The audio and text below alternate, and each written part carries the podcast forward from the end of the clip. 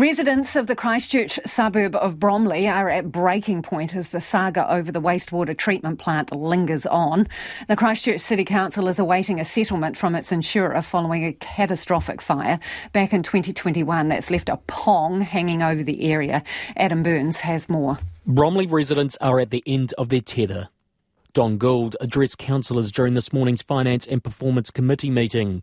He says the fact people are living in limbo while the City Council awaits an insurance settlement is unacceptable. Residents are still expressing frustrations and concerns, especially with an email that went out yesterday telling them that the aerating solution is simply not working. The smell is growing, the methyl mercaptan and sodium uh, hydrogen chloride are back in the air and they haven't abated. We asked for a timeline, it fell on deaf ears. We feel like we're being managed, we're outgunned by clever managers. A devastating fire badly damaged the plant's two trickling filters in November 2021. The stench from the burnt out plant saw neighbouring residents complain of nausea, headaches, worsening asthma, and sleepless nights.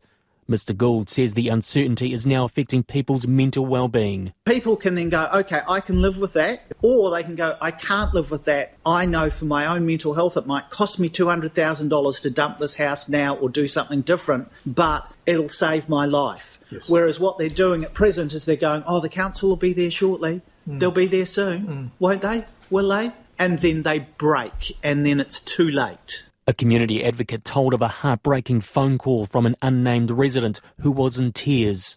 Stephen McPike says the man was at breaking point. Feeling mentally broken, socially distanced, and feeling like it's easier to leave this earth than it is to continue fighting. I've sourced him counselling for him and his family, and we just need to see action and more mental health support for these people. Mr McPike issued a stern warning to Council to urgently address the problem. If one person dies because they cannot cope with the stench, I will solely blame Christchurch City Council. This is not on.